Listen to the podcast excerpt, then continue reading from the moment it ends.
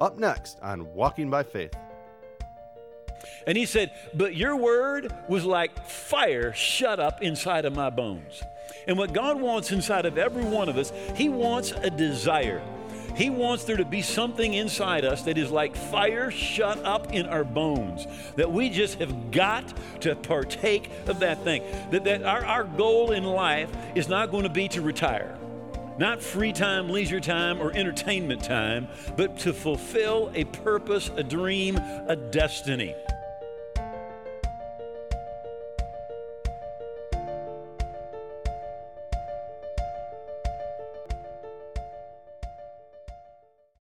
Hello, I want to welcome you to Walking by Faith, and I'm so glad you joined us today. I want to talk to you about discovering and living your God given dream. Of course, the Bible tells us in Psalms that God gives you the desires of your heart. And it's talking about a dream, it's talking about a purpose that God's going to put in your heart. In the book of Ephesians, it says that He has prepared paths ahead of time for us to take. God has a plan for your life. I like to say it like this God had a promised land for the children of Israel a land flowing with milk and honey, a land of, of abundance, and a land of victory. And God has a promised land for you and for me. And we're going to talk about how do you discover that promised land and how do you take possession of what God wants in your life. Would you come with me right now, right as this message begins? Well, I want to talk to you today about discovering and living your God-given dream. Ephesians 2:10 says, We are God's own handiwork, his workmanship, recreated in Christ Jesus, born anew, that we may do the good works which God predestined, simply means planned beforehand for us, taking paths he prepared ahead of time, that we should walk in them, living the good life that he prearranged and made ready for us to live. Notice the life that God has for you, the Bible calls it the good life. Uh, some of you may have been to Costa Rica, and uh, the common greeting in Costa Rica is pura vida.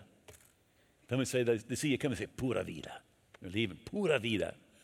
Um, it would strictly be translated pure life, but it really means life's good and live it. Well, I want to tell you something God's life for you is good. God even calls it the good life.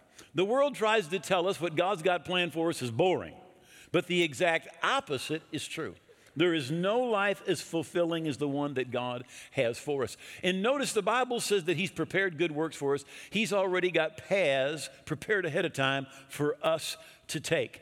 In other words, there is a plan, there is a purpose, there is a destiny for your life. It is not supposed to be just get up in the morning, have breakfast, go to work, come home, watch three hours of TV, and go to bed. That is not, God has a plan, a purpose, a destiny for you. Philippians chapter 2, verse 13 For God Himself is at work in you, inspiring you to want or to desire those things that please Him and to work for them. You know, a lot of people in life, what they're, what they're looking for is they're looking for free time, they're looking for leisure time, they're looking for entertainment. But God says, I want to put something down on the inside of you, right? A desire. I, I want to put something in you that burns inside of your bones. In fact, Jeremiah said it like this He said, God had called him to speak something, and he said, I, I was doing what you wanted me to do, and all I did was got in trouble. Nobody liked it. So I decided I would not say anything else. And he said, But your word was like fire shut up inside of my bones. And what God wants inside of every one of us, He wants a desire. He wants there to be something inside us that is like fire shut up in our bones, that we just have got to partake of that thing. That, that our, our goal in life is not going to be to retire. Not free time, leisure time, or entertainment time, but to fulfill a purpose, a dream, a destiny. And I remind you that, that, that God told the children of Israel, I've got a promised land for you. I've got a place for you of victory, a place of abundance for you. But they had to go in, they had to take possession of that land. And God has a promised land for every one of us. right? But just like the children of Israel, we've got to go in and take possession. Now, I want to talk to you just a minute, as we're starting out here, about the gospel. How the Bible, how the gospel, the good news of the kingdom of God works. Jesus said in Mark 4 26, He said, The kingdom of God is like a man who would scatter seed on the ground. And in the same chapter, in the 14th verse, he says, The sower sows the word. So, what literally happens is the word gets sown in your heart. And just like a seed that gets sown in ground, how many you know the seed that gets sown in ground, the next day it doesn't produce a harvest? Right? That seed grows. Paul said it like this He said, I planted, Apollos watered, God gave the increase. In this same parable, Jesus talks about some of the things that keep the Word of God from being effective and producing fruit in our lives. And I don't want you to point at anybody, definitely don't give anybody an elbow. All right? But but you, how many of you would just, you, you just nod at me? You, you have seen somebody who they say they're a Christian, but you look at their life and you go, I can't tell. Can go like this if, you, if you've seen somebody like that. Right? See, because that seed, it hasn't grown up and produced. And here's some of the things Jesus said that can cause it to be unfruitful. And here's something. You know, I used to think, you know, the Word of God, nothing more powerful than the Word of God. Nothing can stop the Word of God. How many of you ever thought that? I'm the only one? No, lots of us. Okay, good. But that's wrong, right? Look at what Jesus said can cause the Word of God to become unfruitful. He said, The cares of this world, the deceitfulness of riches, the desire for other things. He says it enters in and it chokes the word. Did you realize there's stuff that can choke God's word? And it becomes unfruitful. See, we've got to keep God's word, literally, me this way we, we've got to protect that word. And one of the ways that we do it, he says, we don't let other things become more important to us than serving God, than worshiping God, and being a part of the kingdom of God. Right? We make sure that nothing becomes an idol. Nothing takes the place of God in life. God said it with the first commandment, you shall have no other gods before me. Well, you say, well, I'm not bowing down to it. But you know what? We, we can bow down to a golf club. We can bow down to a boat. We, we, we can bow down to a whole lot of different things. Right? And that thing will cause the word of God to become unfruitful. Right? The deceitfulness of riches. Jesus told us it's the number one false God. When we put our trust and our confidence in riches, when we become more consumed with becoming fi- financially stable, in, instead of being the most consumed with seeking first the kingdom of God, the Word of God is going to become unfruitful. Just the cares of this life. Good stuff. How many of you know you, you, you need to take care of your family? How many you know you need to pay the bills? Right? All sorts of different things can come in, and those all need to be dealt with, but we can't let them take the place of the kingdom of God, seeking first the kingdom of God and his righteousness. Jesus said, But seek first the kingdom of God and his righteousness, then all of these things will be added unto you. You know, when, when that, that seed is guarded and it produces, Paul said it like this He said, Finally, there is laid up for me a crown of righteousness which the Lord, the righteous judge, will give to me on that day. And not me only, but also to all those who love his appearing. Now, now notice what it says. We, we can tell if we're staying if we're guarding that word and that word is producing fruit in our life, if we're seeking first the kingdom of God, the way that we can do it is because we love his appearing. We're excited about Jesus coming back. Unfortunately, I think there's a lot of Christians that don't even think about Jesus coming back once every six months. But the Bible says that's something that should be burning on the inside of us. We should love, we, we should be looking forward to His appearing. Why? Because we're more focused on the kingdom of God than we are the other things that are around us. We need to have a eternal perspective. Now, Back to Philippians, it says that God's going to put a desire, He's going to put a dream on the inside of us, right? It's going to be, a, He's going to put that dream in there. Now, it's not really, it's a daydream until you take the courage, the faith to act on what God puts inside of your heart. You know, you, how many of you know you can have 100 daydreams, but those don't come to pass? It's when you apply faith to that thing that God puts in your heart and you begin to act on it. So Habakkuk, God is talking to him about this dream, this vision that God's put in his heart. And God said, Write the vision, make it plain on tablets, that he may run who reads it. Remember, the dream that God puts in your heart doesn't automatically come to pass, right? Somebody has to do something. We've got to run with that thing. For the, the vision is yet for the appointed time. But at the end it will speak, it will not lie. Though it tarry, wait for it, because it will surely come. It will not tarry. So what God's saying is saying it doesn't happen instantaneously. It's, it's something that you work on. It's something that comes to pass over time. In, in Habakkuk 1, it says that the prophet saw. He saw what God wanted. In chapter 3 and verse 1, it says, He said, I've heard. So, so he saw it on the inside, he heard it, all right? And like Jeremiah, Jeremiah said, You know, that thing that you had for me, it was like fire that was shut up in my bones. You feel it.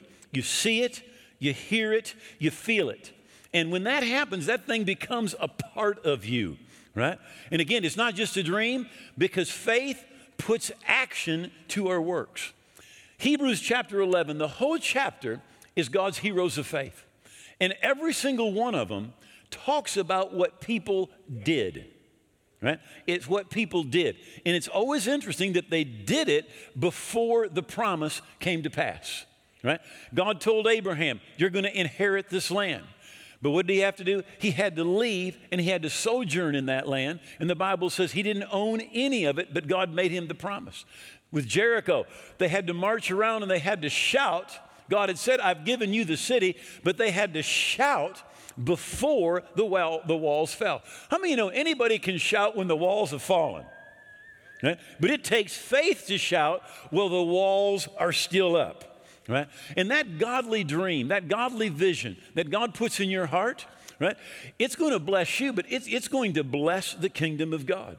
And I mentioned this, this uh, before that, that, that dream that God puts in your heart, it's going to bless people.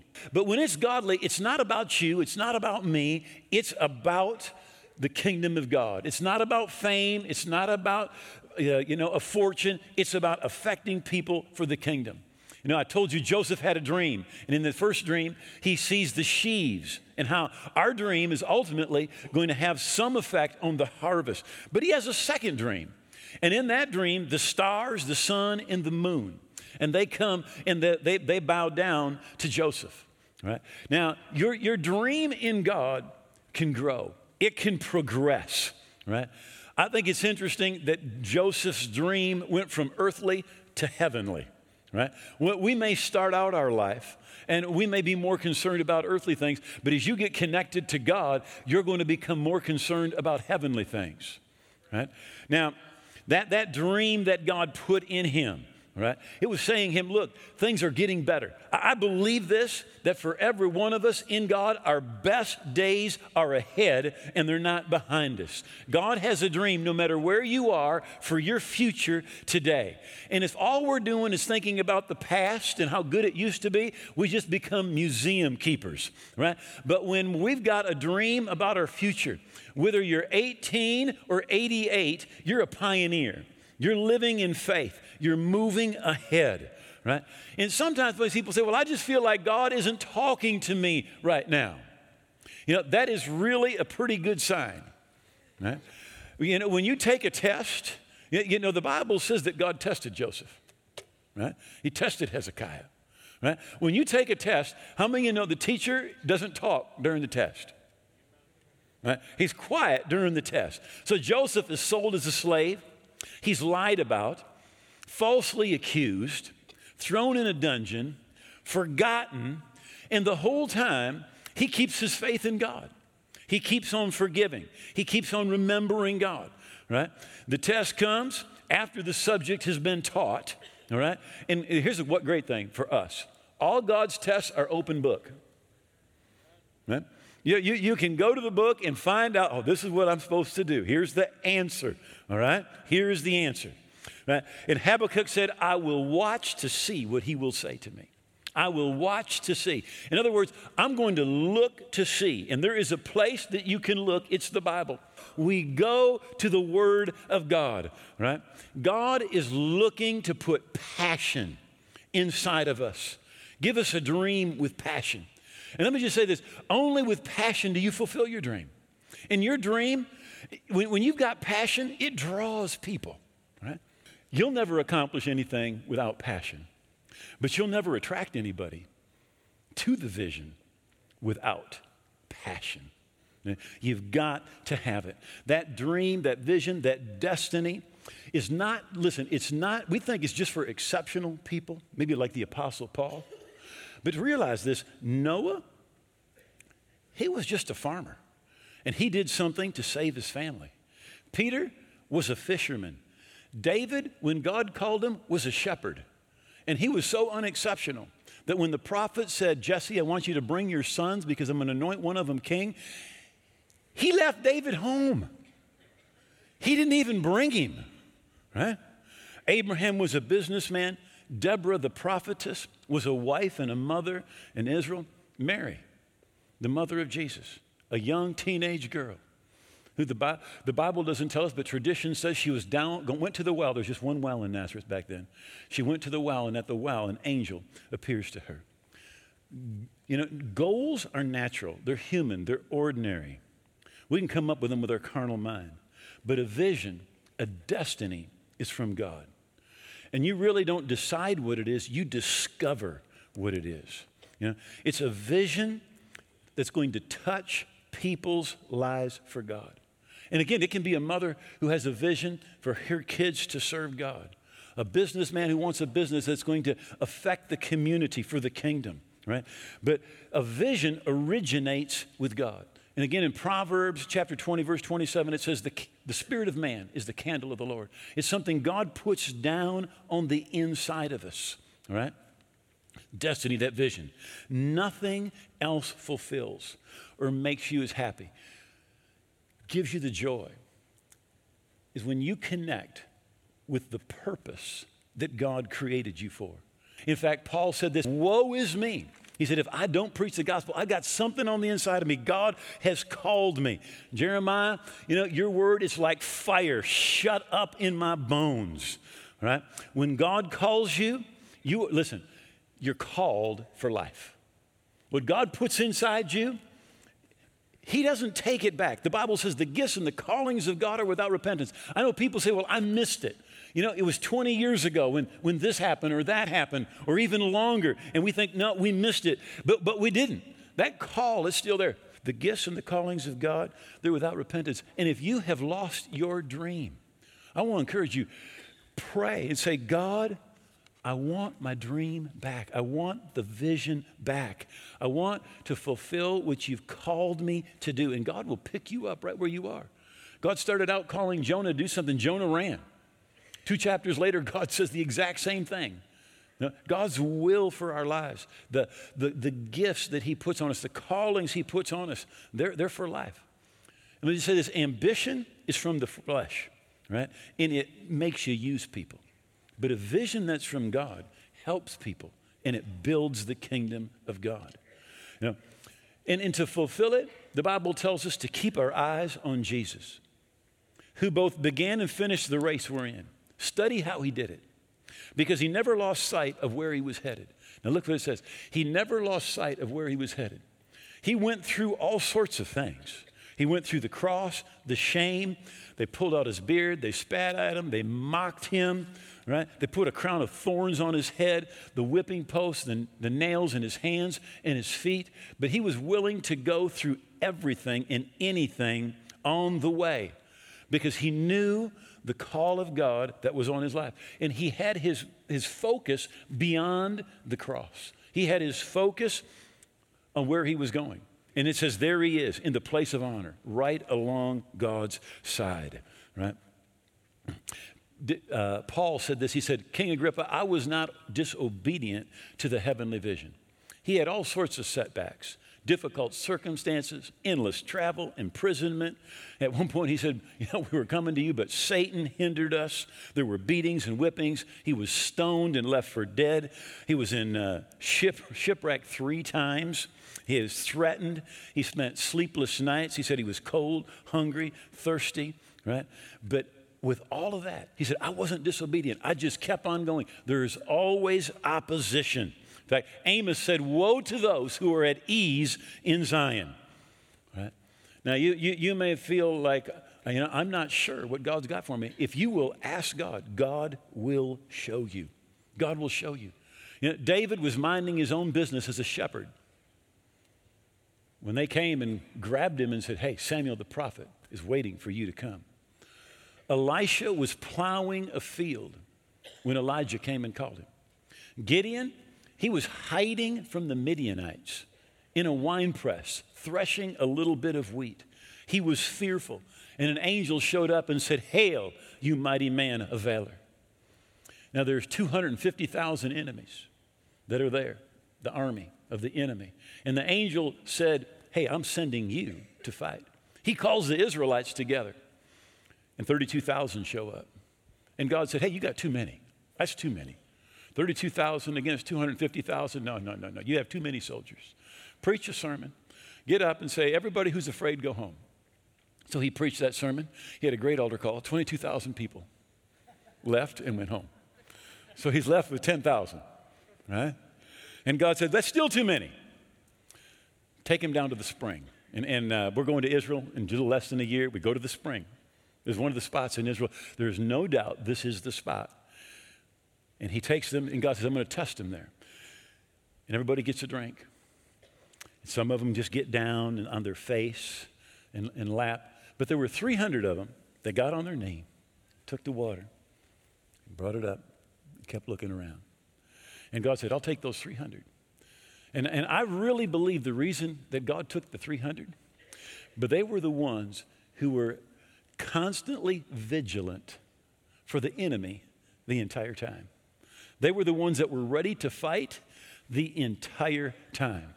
I think it's interesting that when Nehemiah built the wall, he said half of the men had a sword in their hand and the other half built. He said, We were ready to fight the enemy the entire time. And of course, God took those 300 that were left. They defeated the 250,000 Midianites, and God got all the glory. Think about it.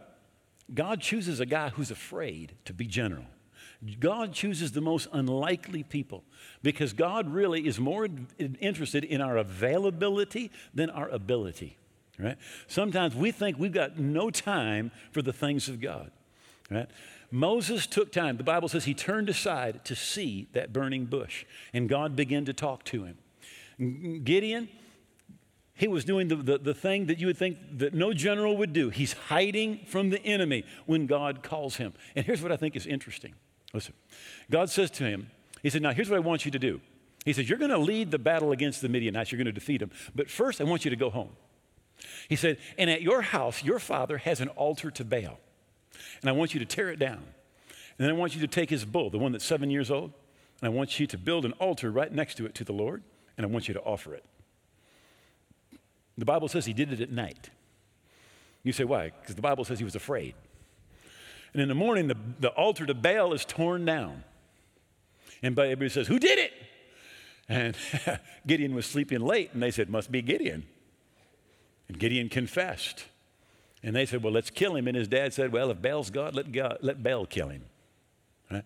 Here's what I want you to see God said, You're going to be a leader but he says, You start at your house, start at home. God called Moses, he sent him to deliver Israel. And listen to this. He is on the way. You, you know the story. Moses argues with God. He says, God, I can't speak. God, I'm afraid. God, send somebody else. Da, da, da, da, da. God, your plan is great. You should do that, but just use anybody except me. How many of you ever felt like that? You are a great candidate for God. And it says, And it came to pass on the way, Moses going down to Egypt, in the encampment, that the Lord met him and sought to kill him. That's in your Bible. He met Moses and he sought to kill him. Then Zipporah took a sharp stone and cut off the foreskin of her son and cast it at Moses' feet and said, Surely you're a husband of blood to me. So he, God, let him go. You say, What's going on? God's sending him and he's trying to kill him? What happened? Well, God was sending him to deliver his covenant people. And the sign of the covenant was circumcision. And Moses hadn't even circumcised his own family. Here's what God's saying He says, start at home. If it doesn't work at home, don't export. Right? And, and some of us, we do have a dream that's in our heart. If you don't pray, and God will give you that dream. But when God puts that dream in your heart, you know where we start? Start at home. Start at home. Somebody said, Well, I'm looking to speak to 10,000 people. Hey, try two kids. In fact, my first sermon was to one kid, 12 years old. Next week, he had his friend. 50% increase. That was great growth. the next week, the friend's mother came to make sure I wasn't preaching heresy. So that was, that was pretty good growth, too. You know, you start where you are. Start right where you are today and start at home. And as we're faithful where we are, God will send you forth use you, and anoint you. A part of the dream that God has for every person is that that person receive forgiveness, that that person has a relationship with Him. What Jesus called, literally, He said, You must be born again.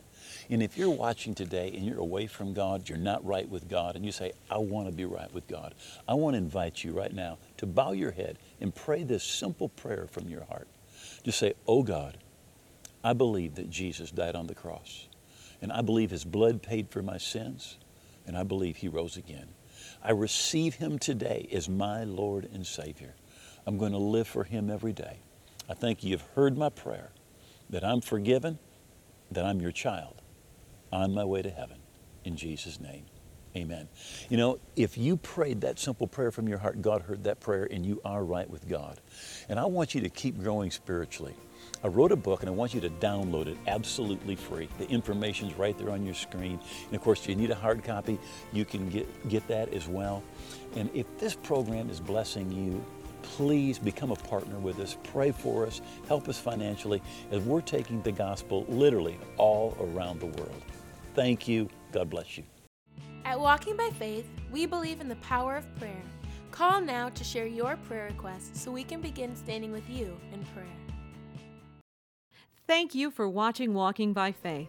Walking by Faith is made possible in part by the generous gifts of our viewers.